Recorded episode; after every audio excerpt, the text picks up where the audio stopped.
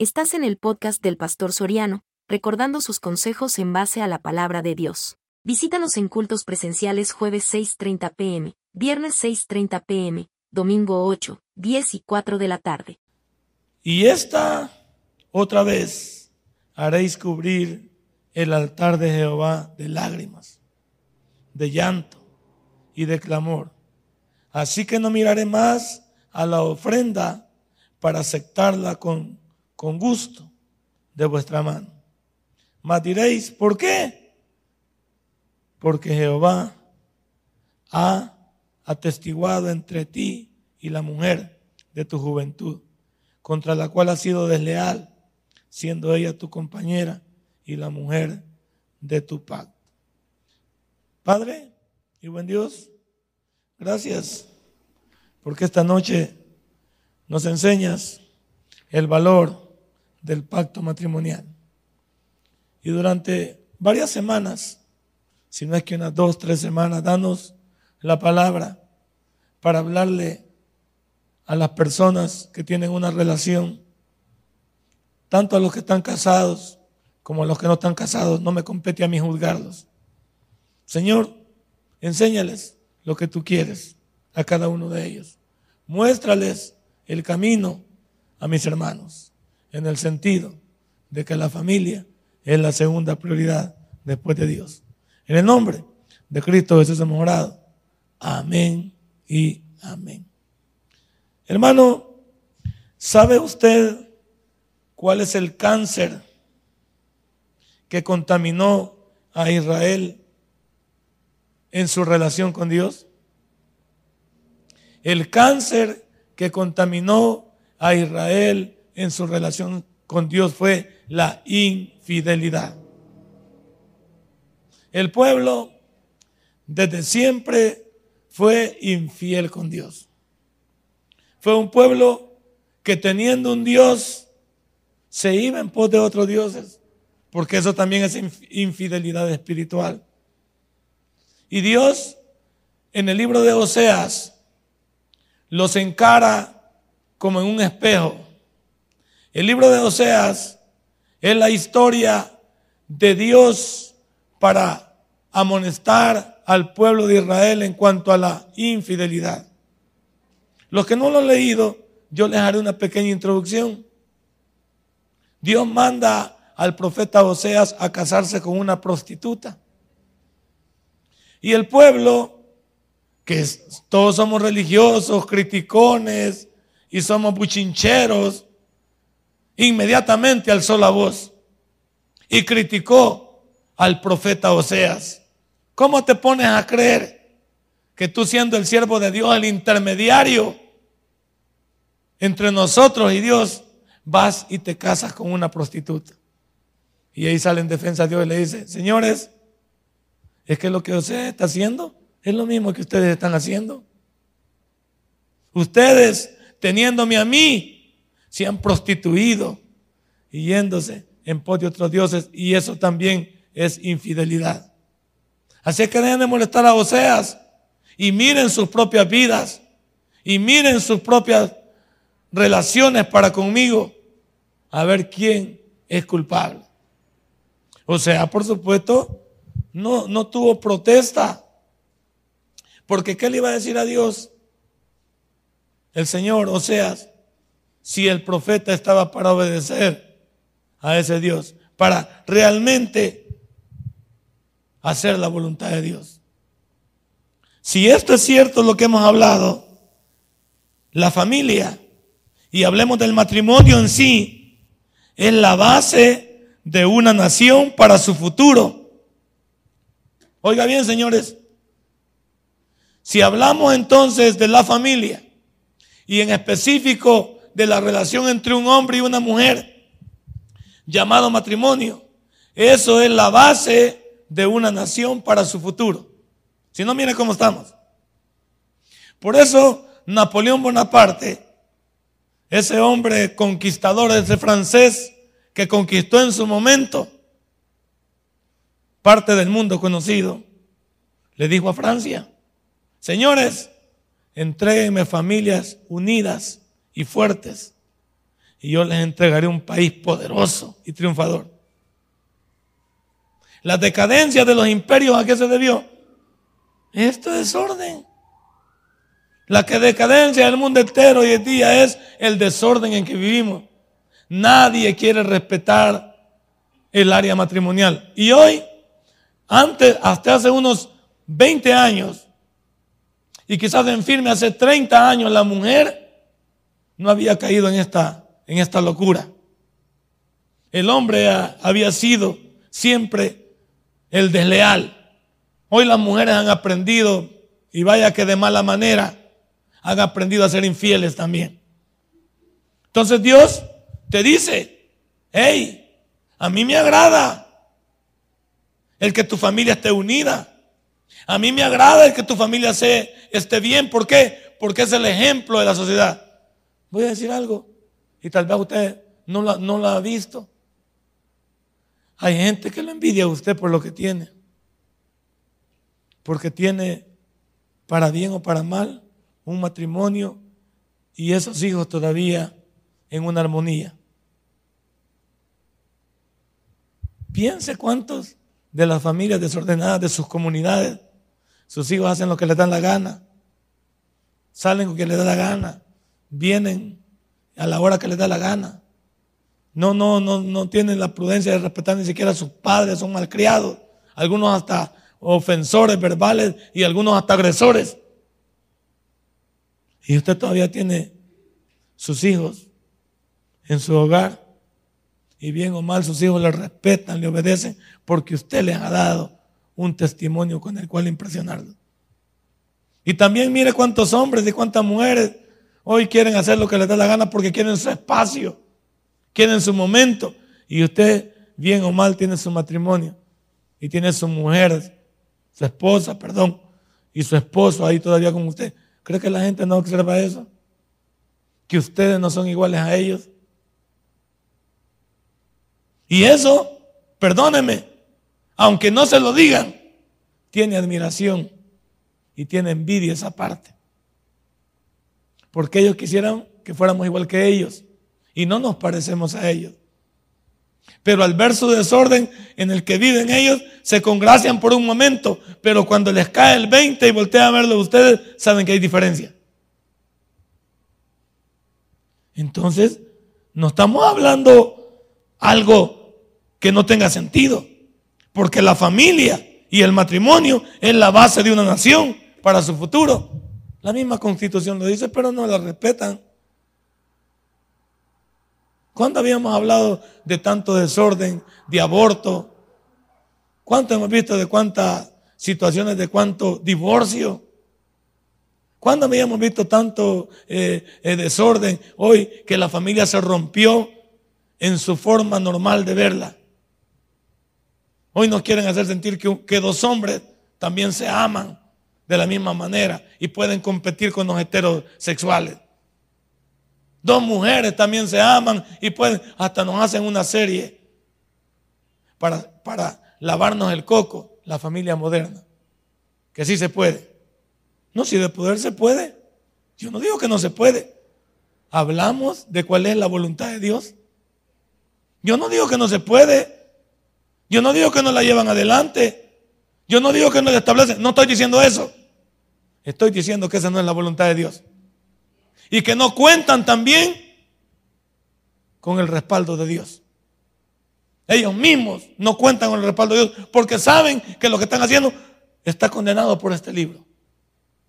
Y por eso este libro no les, no les cesa a ellos de bienestar. Porque desde el principio el libro, el libro marca cómo se fundamenta la familia, cómo, se, cómo es su inicio,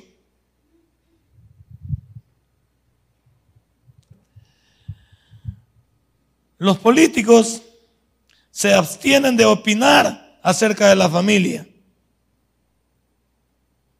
Ellos no quieren verse comprometidos en cuanto a, temas como el aborto, el homosexualismo, el matrimonio en sí, la infidelidad. No quieren opinar. ¿Por qué no quieren opinar? Primero, porque no tienen la moral para hacerlo. Y número dos, porque como políticos y por las reelecciones Y por su nuevo puesto no les conviene opinar porque saben que con ciertos sectores de la sociedad no van a quedar bien. Así es. Pero hay un montón de gente que opina y ni tiene la autoridad para hacerlo. Eso es lo peor. Hoy opinan los artistas, opinan los futbolistas, opinan los cantantes. Todos opinan del sexo. Todos opinan de, acerca de las relaciones. Todos opinan que no necesita un papel para eso, que quien les ha dicho que podemos vivir en, en, en, ¿cómo se llama?, en unión libre. Sí. Sí, así estamos. Y hay que hablarlo. Porque mi tema es el pacto que agrada a Dios en la familia. Y si la familia es la segunda prioridad después de Dios, entonces entiende que Dios quiere que esa familia esté fundamentada en el respeto de un hombre y una mujer que se han jurado a través de los votos del matrimonio ser fieles hasta que la muerte los separe o que Dios venga por nosotros. Pero, pero en la historia moderna, de las sociedades modernas, no quieren opinar, no quieren comprometerse. Y arman, arman simposios de cómo prevenir el SIDA. ¿Por qué no antes de invertir, cuánto dinero nos ahorraríamos en retrovirales, en, atención a, las personas estas que son enfermos y hay que, hay que, eh, no hay que ofenderlos? No estoy en eso. Pero antes de estar pensando en gastar en más retrovirales, en más atención, en hacer más hospitales y esto, ¿por qué en lugar de regalarles preservativos y decirle también que esto y lo otro, ¿por qué no le decimos lo siguiente? Señores, la cura del VIH es ser fiel a tu pareja. Ser fiel a tu matrimonio. Si uno que anda de loco en la calle y lo infectan a uno, ¿a dónde lo va a llevar? A la casa a la casa. Alguien me dijo por ahí, y yo opiné de trompudo y de bocón. La hermana vino a mí y me dijo, mi marido está teniendo relaciones sexuales fuera del matrimonio. Y él me pide tener relaciones conmigo. Yo le digo, hermana, en esto sí, póngase viva usted.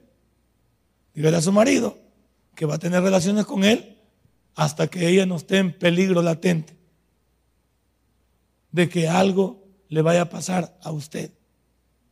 ¿Y por qué me dice? Bueno, porque si él viene infectado de afuera, la va a infectar a usted. Y dos infectados, ¿cómo van a quedar sus hijos? Alguien tiene que quedar vivo. Alguien tiene que luchar. Y claro, me imagino que si le contó al esposo, ese me quiere matar. Pero hay que proteger a la familia. Si el hombre anda de pispirete en la calle y anda desordenado y viene en la noche y quiere acostarse también con la, con la señora que anda correctamente, bueno, y él trae el problema, ¿por qué? Pongámonos vivos también, igual que la mujer. Bueno, pero la mujer estaría de más, no creo yo que estaría ya de pocas pulgas uno, ¿va? Que, le, que se llama el venado, pero bien, eso ya es aparte. Entonces aquí tenemos que poner claro eso. Y yo sé que en muchos lugares no lo dirán porque, pastor, ¿y usted cómo está tentando? No, si el que está tentando no es el pastor, el que está tentando es el que ya está infiel. El que ya dejó de, de ser honesto en la familia. El que no entiende que si algo él trae de la calle, lo va a trasladar a la familia. Y la mujer, ¿por qué si anda en, en buena lid? Y a mí se me, pediría, el consejo, daría el mismo consejo. No se puede. Si ahora caras vemos y corazones no sabemos. Ahora no sabemos ni quién está infectado. Y recuerda que una cosa es que usted realmente se tenga el VIH y otra cosa es que ya tenga desarrollada la enfermedad en usted. Entonces vamos, vamos por partes. Pero voy a dejar ese tema porque para otra vez no le voy a estar, no voy a estar haciendo, le voy a estar metiendo miedo a usted. Entonces, vamos a, a decir que hablan los temas que siempre hablan los políticos para evitar esto es, hablan de economía, hablan de infraestructura, hablan de desempleo, hablan de inflación, hablan... pero no quieren tocar el tema medular de la sociedad. No quieren tocar el tema medular de la sociedad, el respeto a la familia, el respeto al matrimonio, el respeto no solo a tu esposa, a tus hijos, porque tus hijos se merecen un respeto. O, o crees que es un orgullo que digan, mi papá tiene otro frente. No otra frente. Otro frente significa otra mujer, pues. ¿Usted cree que es un orgullo para un padre que su hijo varón sepa que usted le infiel a su mamá? Y recuerde que en el área del amor, en cuanto a los infantes, están invertidos. La niña se apega mucho al padre. Y el muchacho se apega mucho a la mamá. Por ahí cuenta cómo se siente el cipote. ¿Crees que el cipote se siente orgulloso de que tú seas leal con su, con su mamá? Y está contento. Yo creo que si el bicho está así, es porque le faltan 80 palbolas. No creo yo que un niño, un niño, un, para uno, desde siempre, la mujer, hablando de la madre, ha sido lo mejor. Y no creo también que la señorita esté de acuerdo que su papá haga esto, ni que su mamá haga esto. No lo creo. Entonces, desde ahí nosotros dejamos marcado a los hijos. Y después nos preguntamos por qué los muchachos son así. Porque nos vieron actuar así. Porque nos vieron vivir así. Porque vieron que no respetamos. Porque incluso, voy a ir más lejos, porque incluso veníamos a la iglesia, pero ellos no entendían cómo su papá o su mamá venían a la iglesia y podían actuar de esta manera. Porque está de moda, ¿sí o no? Si está, está de moda que en la iglesia seamos infieles.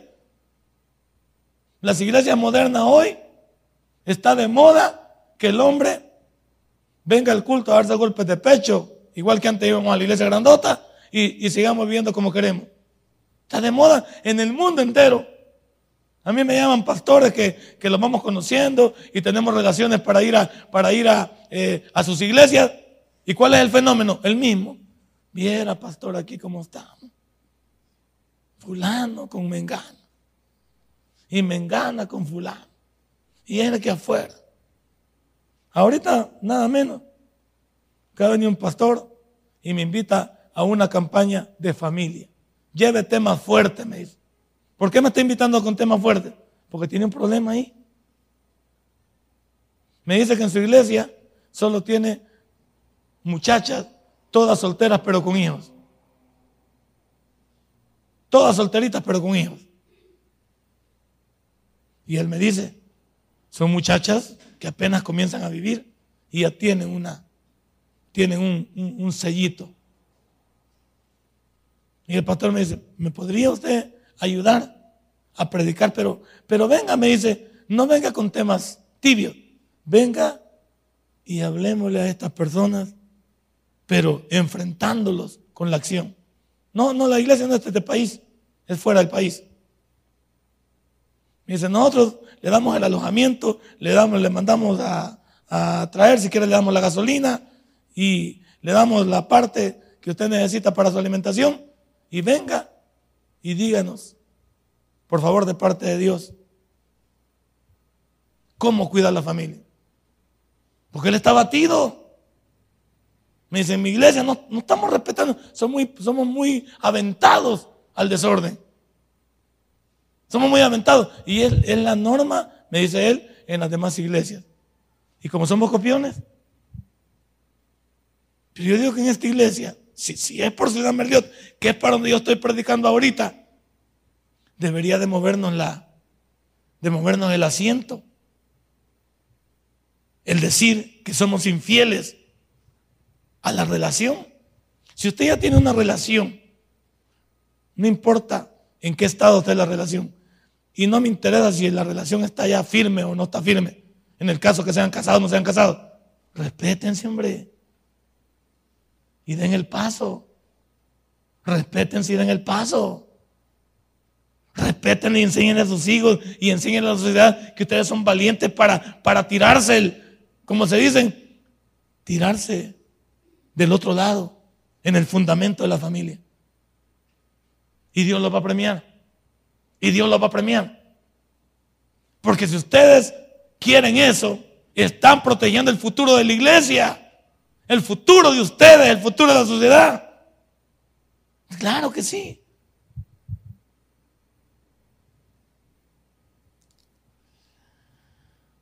¿Para qué vine a este culto? Va a decir usted, y mire que van a ser varias porque tengo cuatro conferencias de esta. Entonces le, invito el otro martes para que venga. No me preocupe, apenas vamos comenzando. Los que no vienen ya los voy a tomar fotos. Tomámele fotos, por favor. Y le vamos a pagar lista a los hermanos que no vienen, porque se van a poner melancólicos. Hermano, existe, vamos a decir, no, las naciones crecen o caen por su moral matrimonial. Yo le invito a que vea los cinco imperios protagónicos de la historia. No hablemos de los imperios totales, hablemos de los imperios protagónicos. Babilonia, hablemos de los medos y los persas, que hicieron uno solo, pero eran dos. Ahí hay tres. Hablemos de los griegos y hablemos de los romanos. Cinco imperios mundiales reconocidos a través de la historia universal. Vamos a ver cuando estudiemos la, la historia, o usted léala, por qué cayeron. Por la inmoralidad. La inmoralidad mató a los últimos, a los césares. Si los césares no, no entendieron de códigos, todo se lo gastaron, todo. Por eso, Roma cayó, porque Roma era un, era un poder, un poder militar que conquistaba donde ponían la bota, conquistaba Roma. Pero sus césares se acabaron todo, en inmoralidad. Todo el dinero se lo acabaron en derroche, mujeres, comidas, fiestas y todo encausado en la inmoralidad. Y yo voy a decir, ¿acaso este país no, no, no, no está mal también en cuanto a la inmoralidad. Miremoslo. Y miremoslo todos los problemas que salen en base a la inmoralidad. ¿Cuántas, cuántas, cuántas, cuántos eh, muchachos en este país no conocen a su padre o a su madre? Que muchos se fueron y los dejaron pequeños por Estados Unidos, otros embarazaron a la muchacha y se corrieron y pues los niños nunca conocieron. Y los fenómenos que tenemos aquí de todo eso. De que si están con la madre, tienen que salir a trabajar. ¿Con quién los dejan? En la calle. ¿Quién los educa en la calle? ¿Quiénes son sus amigos en la calle?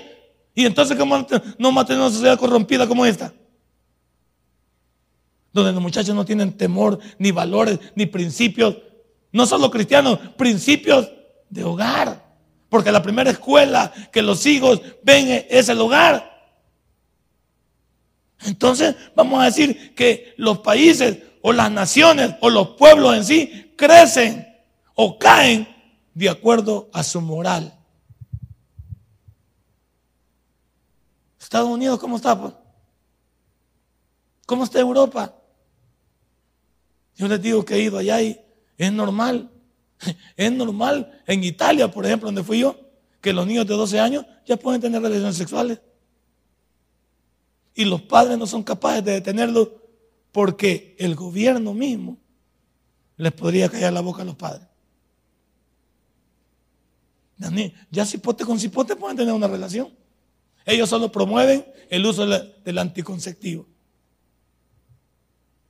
Aquí en Colombia, como se salió de borde la, promiscuidad, les pusieron un chip a las niñas para que dejen quedar embarazadas. ¿Pero qué le dieron? Carta libre para vivir en pecado. Cada día están inventando algo en cómo darle lustre a, la carne, en cómo si te gusta algo, pero no estamos protegiendo a la familia. No estamos protegiendo a la familia. Y léalo usted en internet, todo lo que están inventando, todo lo inventan en desmadre. quieren, bajo el sello de proteger a, a los niños, de no traumarlos, de no hacerlo, los hacen promiscuos. Los han desordenado. Aquí mismo va. Quisiera que un día usted, como adulto, se vaya a parar aquí por la Gran Vía, eh, por los cines, el día viernes.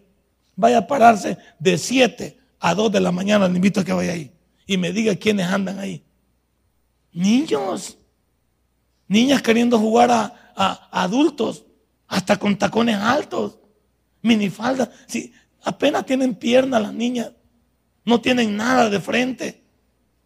Andan con sus carteritas cruzadas. Pero ya andan en su onda de desmadre. Vaya, no me crea a mí. Vaya usted. Yo porque ya fui demetido y ahí se la encuesta. Vaya usted hoy. Yo ya fui demetido. O sea, a mí no me va a engañar usted. Vaya de 7 de la noche, párese ahí, por donde era el golfito. O pare, o siéntese en la, en la silla de Sara. Y vea todo el movimiento. Y lo mismo, padre. Y si es más chambroso, vaya al parqueo y siéntese allá por el Inca. Ahí siéntese y va a ver que los padres mismos llegan a dejar en sus vehículos a los niños y los bajan. Entonces, perdóneme. Y es que están, los niños tienen el sartén por el mango hoy. No hay que ofenderlos, no hay que acosarlos, no hay que, no hay que pegarles, no hay que eh, disciplinarlos, porque vamos a traumar a los niños. ¿Y de qué manera les vamos a decir cuál es lo correcto? ¿De qué manera le vamos a decir? Pero eso corresponde al matrimonio. Corresponde a, los que amamos a nuestros hijos. Yo diría que si yo me encontrara en esa situación y yo voy a ir a la cárcel por estorbar a mi hija, yo lo hago. Para demostrarle que yo les amo y me puedan poner el dedo con autoridad, que me lo pongan. Fui a la cárcel por desearle el bien a mis hijos. Punto. Si nadie lo quiere, que no lo quiera. Pero hablando de matrimonio, hablemos de cómo caen las naciones y cómo se desboronan. ¿Existe entonces algún secreto para tener un matrimonio feliz? ¿Existe algún secreto para tener un matrimonio feliz? Como hoy, ¿dónde existe una escuela para futuros padres? ¿Dónde existe? No la hay. Ah, hoy creo que no sé si van a traer en el cable o aquí. Van a traer un programa que ha pegado, creo, en Argentina, de cómo recuperar los matrimonios y meterlos a un reality show. Un exhibicionismo. Eh, segundas oportunidades se llama, creo, la serie. Ah, nos la están llevando de Argentina para México. Y como somos grandes copiones, ya va a caer por aquí con el Foro 4. Ya va a caer por aquí. Ya va a caer por aquí con los señores del, del canal amarillista. Porque como les gusta, a todos nos gusta el, el chambre, pues. Hasta que nos ver cómo, cómo compiten, qué es lo que hacen, qué es lo que se dice. Hey, la vida no es un show. Y después del show que, meta, que se metan ahí en, en Televisa, y después del show ¿qué? Como ese show en, en Perú, llamaron a la niña, señorita, 16 años. El show, mira el show lo que ocurrió. 16 años la señorita. Léalo en internet también. 16 años. Lo llamaron, la llevaron al reality show y la llevaron con el novio. Y le iban a dar, creo yo, no sé si 10 mil dólares, que en Perú son una gran cantidad, para que ella se, se sometiera al polígrafo y le hicieran preguntas claves. La pregunta destructiva que le hicieron a la niña fue esta. ¿Alguna vez tú has ofrecido sexo por dinero. Y como tenía que vencer al polígrafo para poder ganarse el premio, la señorita tuvo que decir la verdad y dijo, sí. Y la que estaba viendo el polígrafo dijo, correcto. Este es el asunto. Cuando salieron del show, el muchacho en la noche mató a la cipota y la enterró. Porque él se vio ante todas las cámaras de Perú como el venado, que no sabía que la cipota estaba vendiendo su cuerpo, pero andaba de novio con él. O sea que él era la imagen del noviazgo que no tenía. Y la mató. No, si llegamos a eso, a reality show y llegamos a cosas de exhibirlo, eso no, eso no arregla la familia. Exhibir a la familia no la arregla. Por eso contar, contar mis problemas no arregla. ¿Quién me puede ayudar en mis problemas? ¿Sí? ¿Y qué otro me puede ayudar? ¿Quién puede venir y le puedo contar mis cosas más íntimas, matrimoniales? Se va a aprovechar de mí, se va a aprovechar de mi esposa. Y allá no, todo eso reality show. Big Brother, que con eso creo que comenzó. Y luego que, que hasta tenían relaciones en el mismo, en el mismo set de la televisión. ¿Cómo no vamos a tener un desmadre? Si, si esto es lo que pasa al no respetar el pacto de Dios, Entonces, ¿existe una fórmula para ser feliz en el matrimonio? Humanamente no. Pero Dios sí tiene esa fórmula. Pero Dios sí quiere ayudarte. Porque humanamente, te digo, no la hay. Si nos hacemos la pregunta, no la hay. No hay. Eso es decir que hay una fórmula secreta. Unos van a decir que sí, porque siempre existe gente bocona. Otros van a decir que no, pero tampoco quieren comprometerse. Otros también tienen apariencias también de que quieren arreglar las cosas. Somos llorones, somos personas sentimentales, que queremos con, con eso decir que queremos arreglar. No, las cosas no se arreglan con, con emociones, se arreglan con compromisos, con verdades, con pacto como el que decimos. Alguien te pregunta, ¿esta es la última vez que vas a hacer así? ¿Esa será la última vez? Pero es que nos encanta estar pidiendo perdón. Que perdoname, que perdoname, que mira, perdoname. Pero vos sabes que yo quiero. No, mira, que te perdone el cura ya, pues, pero aquí vamos a hablar claro. O parate a pedir perdón y, más acción en corregir lo que vos tenés, o hagamos una separación momentánea para ver qué querés. Por eso es que Pablo hablaba de las separaciones momentáneas. Las separaciones momentáneas en un matrimonio son para que lo piense que quiere. Piense si vale la pena separarse. Porque el próximo paso humanamente después de la separación que el hombre toma es el divorcio. Que por ninguna página de la Biblia el divorcio está documentado como que Dios esté de acuerdo. Y Dios mismo se lo lanza en Mateo, le lanza a los fariseos y los saduceos diciéndole, señores, no se equivoquen con el divorcio. Ah, pero ah, nuestro, nuestro mentor, nuestro caudillo, Moisés, él lo permitió. Sí, él lo permitió por la falta de madurez espiritual de ustedes. Por eso Moisés lo permitió. Pero dice Jesús, yo como tal no estoy de acuerdo. Y algunos dirán, no, pero es que usted se pone muy intransigente, pastor. El divorcio puede ser, bueno, si yo no digo que no puedo divorciar. Yo no digo que no. Y como digo aquel, si paga las consecuencias, prepárese. Porque quien rompe el matrimonio, ese es el primero. Si, mi esposa viene y me dice que se quiere divorciar, pues yo haría el intento por, retenerla. Pero si está muy decidida ella a divorciarse, yo se lo doy. Y no se lo doy con el propósito de que, yo inmediatamente me voy a enrolar. Te lo doy, pero que quede constancia, que tú lo pediste. Yo quisiera salvarlo pero tú lo pediste, dale. Y yo, tener, y yo tener el compromiso con Dios, el temor de Dios, de esperarme a ver qué Él me dice a mí. No correr para, no correr para otra relación. Porque entonces estaba esperando que ella hiciera eso para tener una excusa por Dios para, para hacer la otra. Eso no se vale. Por eso Moisés habló de eso. Y por eso está hablando Pablo de que es válido la separación momentánea. Sí, para valorar. La separación en un matrimonio momentáneo es para valorar. ¿Qué voy a perder? ¿Qué pienso hacer? ¿Hacia dónde pienso llegar? ¿Sí?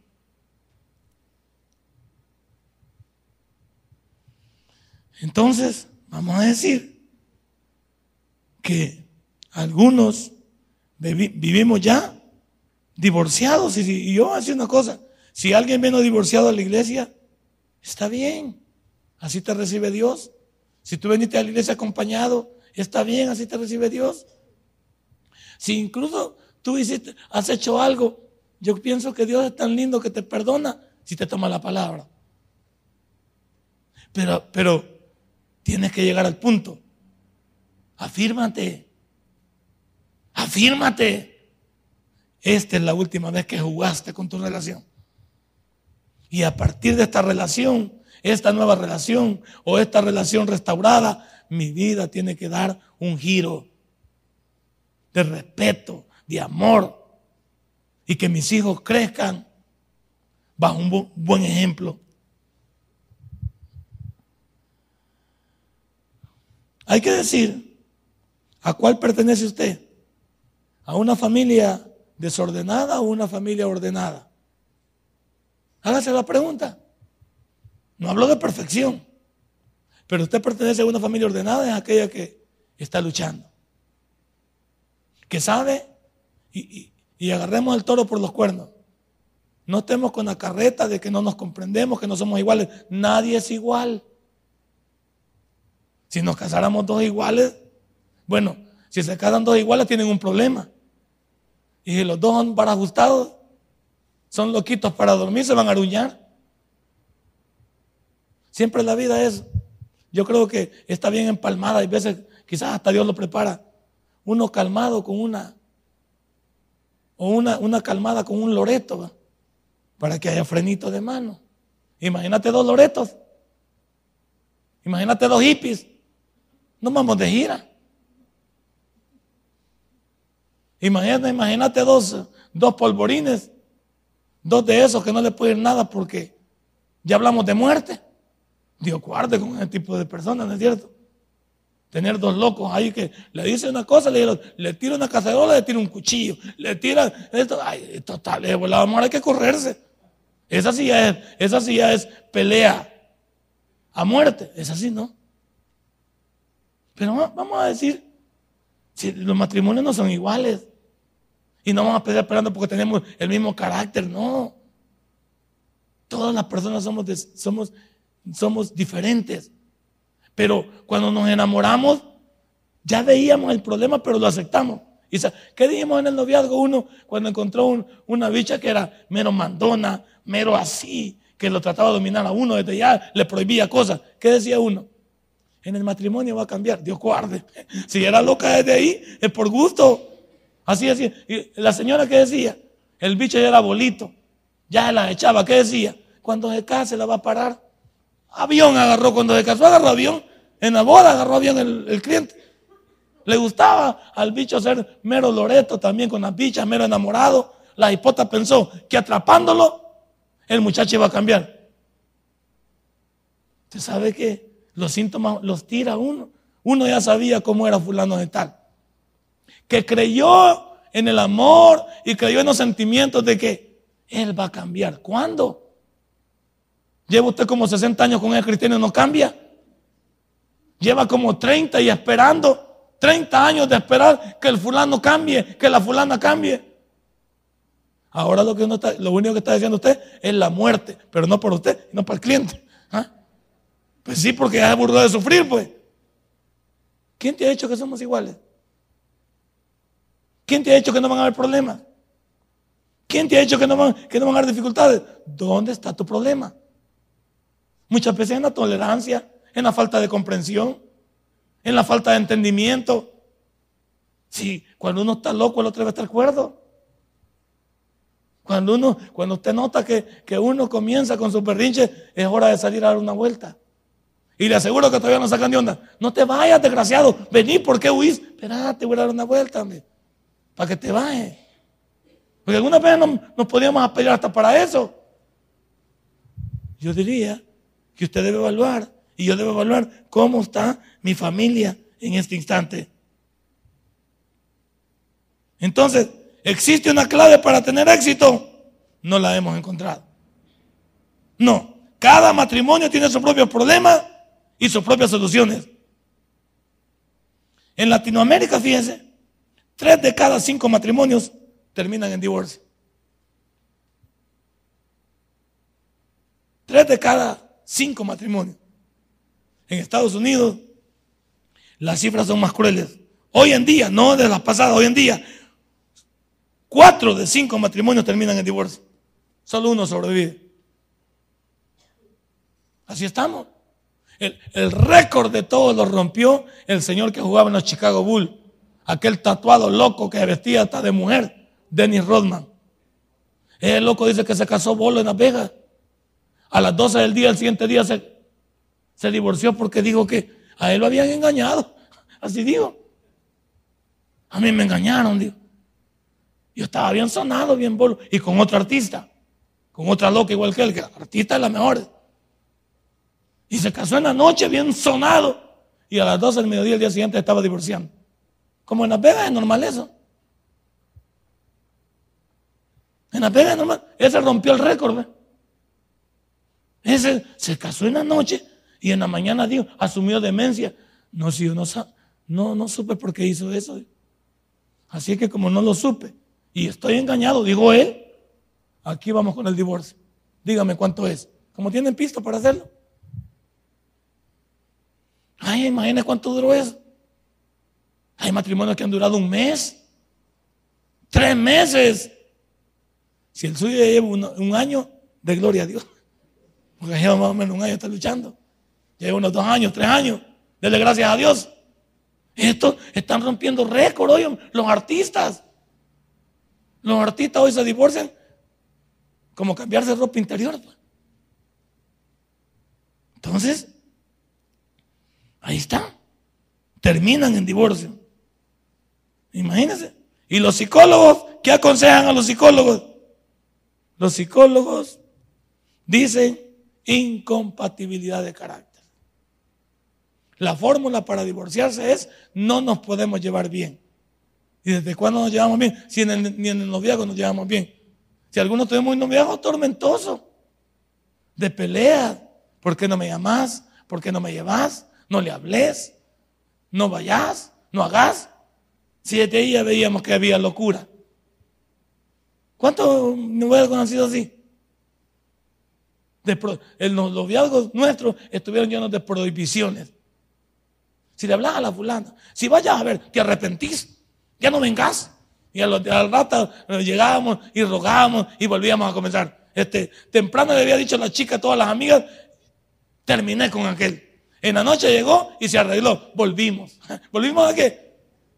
Al tormento, a la pelea, a la angustia. Y así se fundamentaron nuestro, nuestro, nuestro noviazgo. Pelea, reconcilio. Pelea, reconcilio. Hasta la gente estaba loca ya. Estos ya aburren. No sé si la gente. lo que estos están cholladitos. Como están enamorados. No, no estábamos enamorados. Estábamos encaprichados.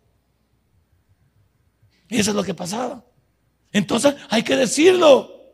¿Y cuánta gente se casa emocionada? Pero no se debe de casar emocionado, convencido se debe de casar.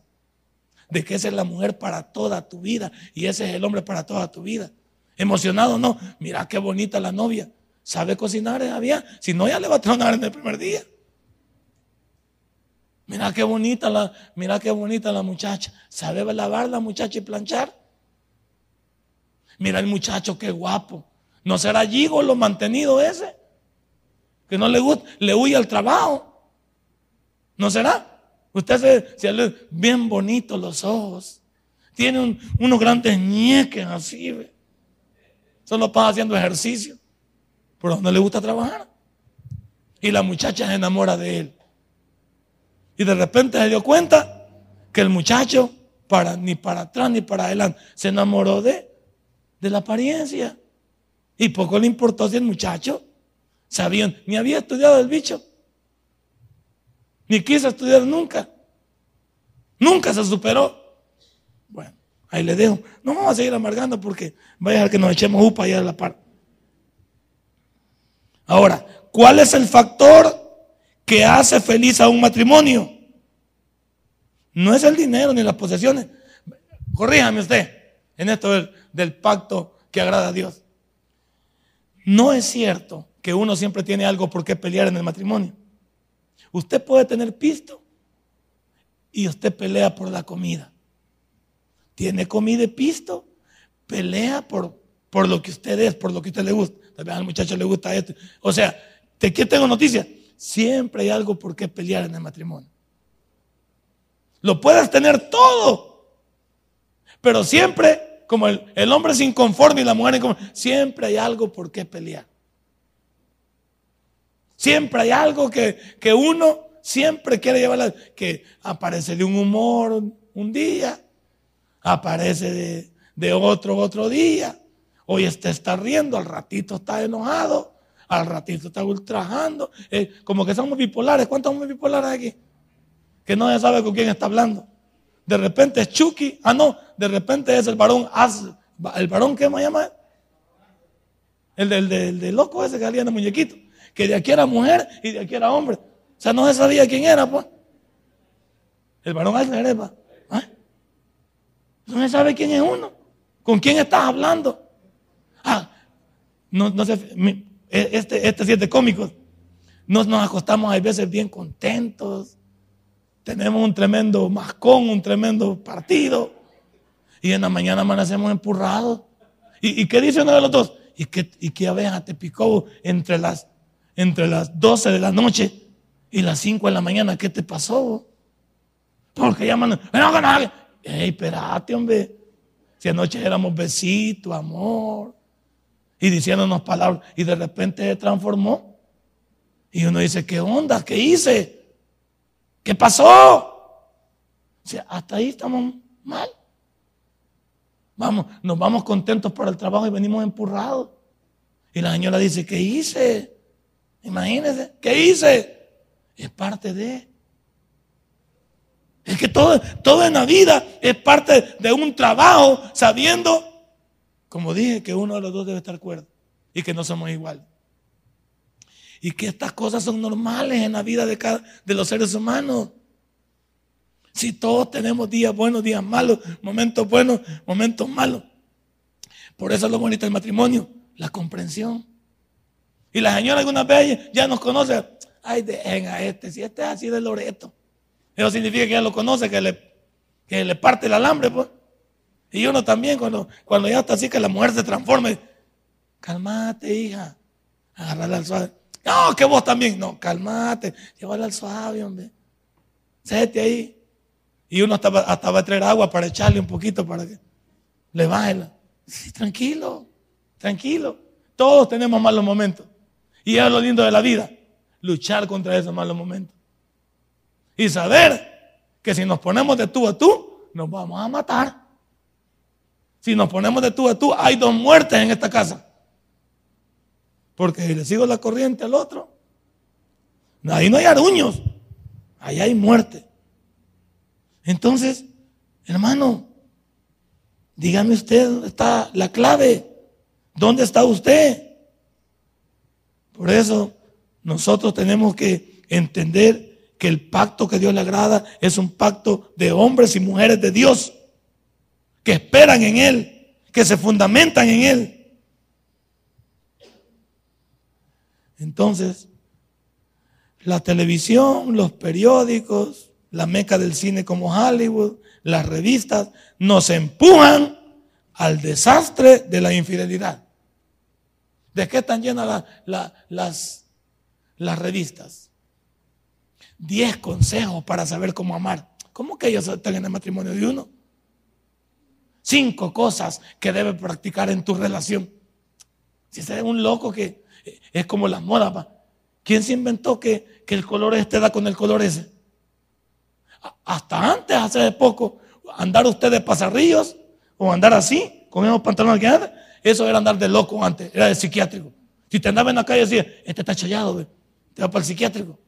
¿Quién inventó que, esa moda del pasarrillo estaba bien? A otros locos se le ocurrió. Y un montón de locos que lo siguen. ¿A quién le inventó que este color pega con este? Hoy vemos también, y, a mí me agrada porque a los jóvenes le lucen. El señor Nayib Bukele, por ejemplo, anda con calcetines colorados, o son calcetas o no sé qué cosa. En el tiempo nuestro de formalidad es ser una bayuncada, ¿o no? O andar de calcetas blancas. La primera vez que yo trabajé en el tabernáculo, cuando llegué, y mi mujer sabía cómo vestir, yo me vestía de calcetas blancas. Y entonces cuando nos sentamos a la reunión, se fijó el pastor general que, mira, me dijo, subite, subite el, el, ¿cómo se llama? El pantalón, me dijo. Yo pensé que para modelarle, subiste el pantalón y me lo vio. Ay, vos usas calcetas, me dijo. La próxima reunión, cuando vengas aquí, o mañana que vengas a trabajar, te quiero en calcetines. Ah, pues me he ido a quejar yo al, Ministerio de Trabajo por acoso. No es que había un orden. Yo no me quitaba la barba. Me dijo, aquí todos vienen sin barba y sin bigote si quieres trabajar aquí. Él me enseñó a quitarme la barba. Aquí a veces yo me pongo de barba. Allá no podría hacer eso. Bajo sus reglas. A todos los mandaba a quitarnos el bigote, la barba y con calcetines formales, ropa formal. Hay eso que hay, uno de ustedes, de nosotros que andamos sin cincho y nos luce. ¿Quién implantamos así? Si andar sin cincho, entonces ¿para qué son los ojales? Para que metan las orejas ahí, pero no los ojales. ¿Cómo va a creer que usted va a andar con una cachucha para atrás? Si la parte de adelante es lo que lo cubre del sol. ¿Quién le inventó que hay que andarla para atrás? Ah, anda un par de lentes y se los pone para atrás. Usted aquí como que tuviera los ojos atrás. ¿Quién inventó esa pila? No le digo que son locuras. Y cada locura es compartido por un montón de locos. Así es en el matrimonio. Las revistas están llenas de códigos que la Jennifer López aconseja, que aconseja la Prairie Woman, como llama la, la Julia Roberts, y nunca se ha querido casar. Y que aconseja a este y el otro. Están llenas las revistas amarillistas de un montón de gente que aconseja, pero no dan un buen ejemplo. ¿Por qué le gustan las revistas cosmopolitas a las mujeres? TV y novelas, señoras que tienen un montón de TV. Miren y leen la Biblia, pero leen TV y novelas. Y ven telenovelas. Hay hermanas que escondiditos ven telenovelas. Se echan una, dos, que tres. Ahí la llevan, ahí la llevan. O si no le echan el capítulo, van preguntando en qué quedó. ¿Por qué, la gente vive de esas cosas? ilusoria. Una, una telenovela está para mandarte un mensaje que nunca será una realidad. La muchacha se quedó con el dueño del. Pues sí, en la fantasía. Cuajaba. Pero en la realidad es otra cosa. Como lo vamos a ir dejando por la otra semana, le vamos a llevando al suave. Entonces todos, todos aconsejan. ¿Se acuerda usted del Titanic?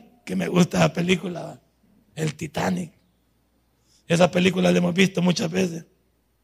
El mundo va, está como las cosas ahí, pues. La muchacha estaba comprometida en el Titanic o no. Y apareció el, el Leonardo DiCaprio, que qué muchacho. Y como ustedes dicen, qué hombre va, para que fuera mío. Aparece ahí, va. Y de repente el muchacho hace que la relación se, se rompa. Y como una de las películas más laureadas, más recordadas, más románticas, pero basada en qué?